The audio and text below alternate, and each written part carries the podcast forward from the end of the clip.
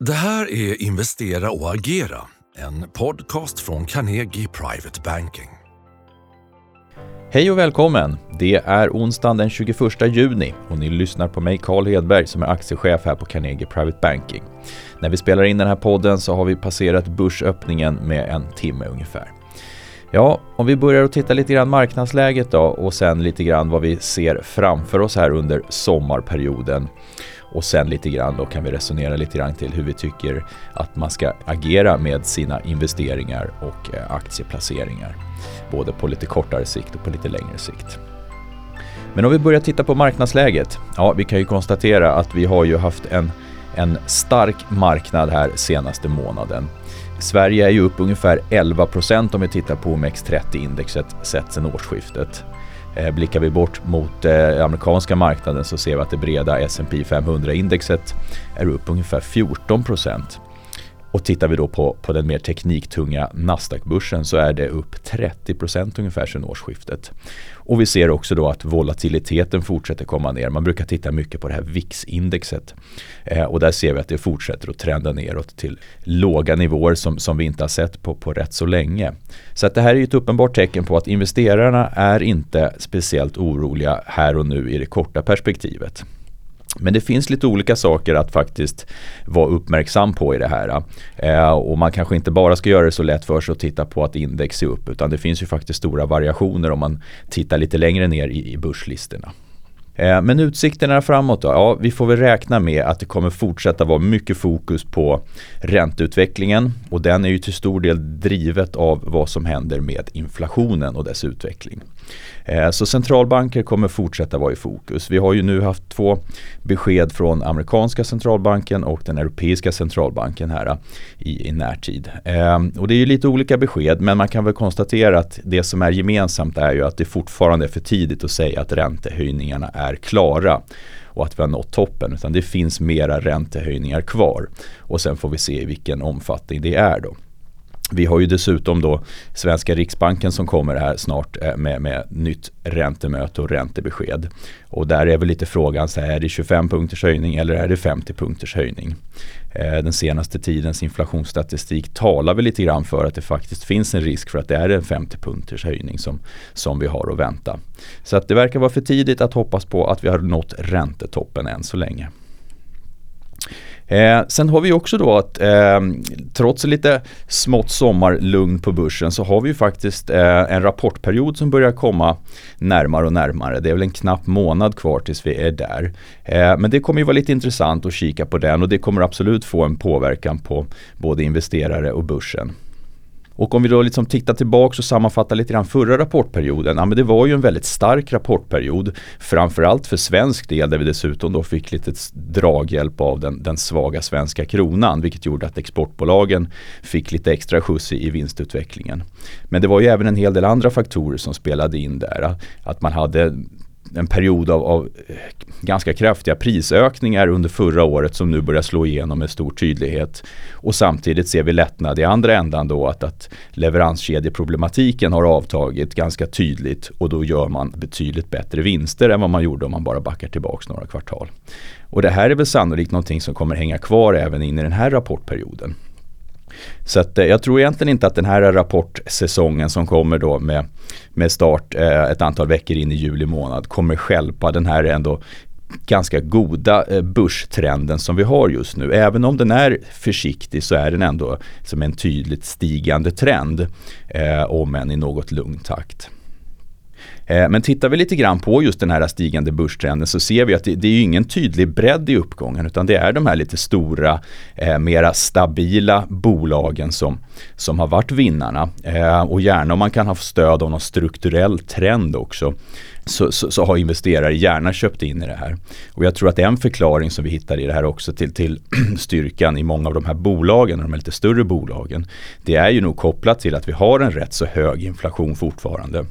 Eh, vilket gör att, att kapital måste fortsätta leta avkastning bara för att bevara köpkraften helt enkelt. Det talar ju för att aktier fortfarande är ett alternativ då, trots de konjunkturrisker eh, som ändå finns framför oss. Och det här gör ju också att kapitalet letar sig in i de här större, mer likvida bolagen. Och de är ju också de som är indextunga vilket har, har lett till att vi har sett den här uppgången i index.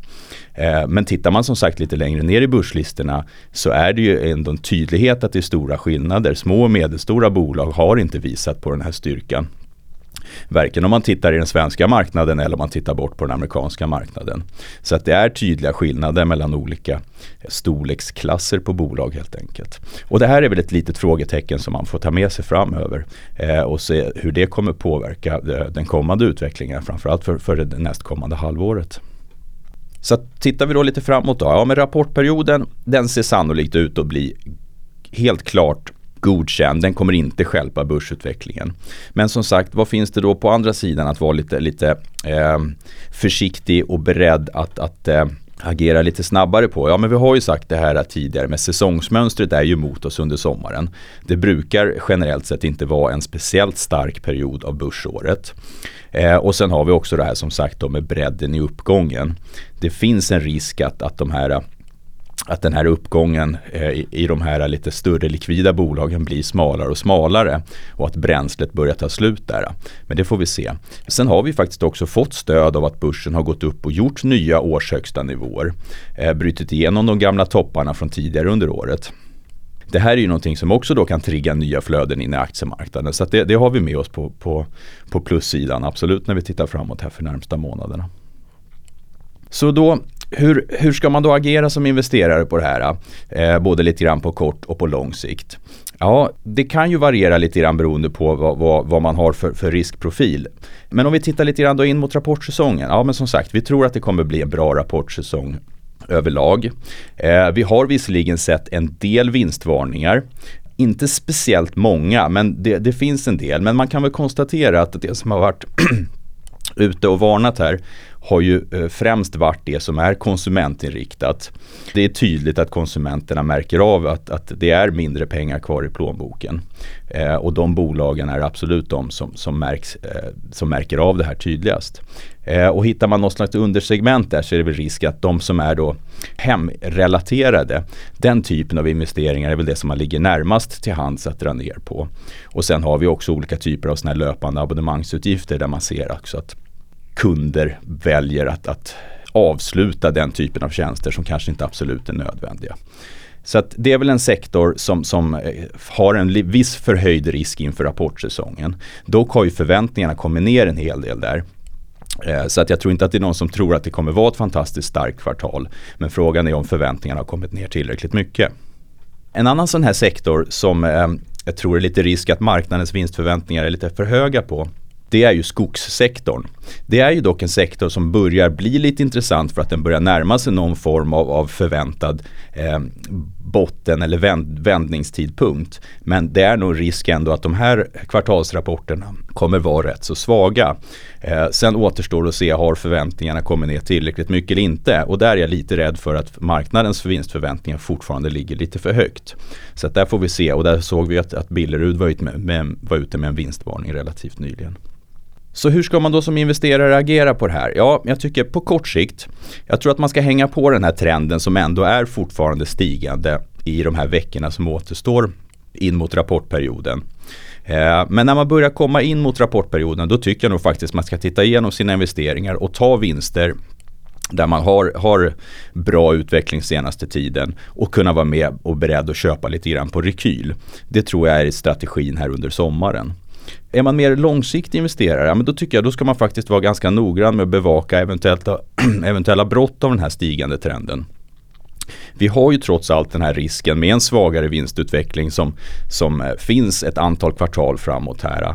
Och det är väl sannolikt så att vi kommer se någon tydligare konjunkturavmattning än vad vi har gjort hittills framförallt i de här lite större bolagen då, börjar det finnas tecken på att efterfrågan viker så kommer ju också vinstutvecklingen bli svagare när vi kommer ett par kvartal framåt. Så att jag tycker att bevaka och se om vi börjar tappa fart i den här uppgången eller att uppgången blir smalare och smalare, att det är färre och färre bolag som är med och drar det här uppåt. Det kan ju vara en signal på att, att vi har gjort det vi ska just nu här och att vi går in i en lite lugnare fas i marknaden. Och då tycker jag man ska vara beredd att agera på det och kanske dra ner sin aktivvikt om vi kommer till den punkten och öka på andra typer av investeringar som inte har den risken helt enkelt.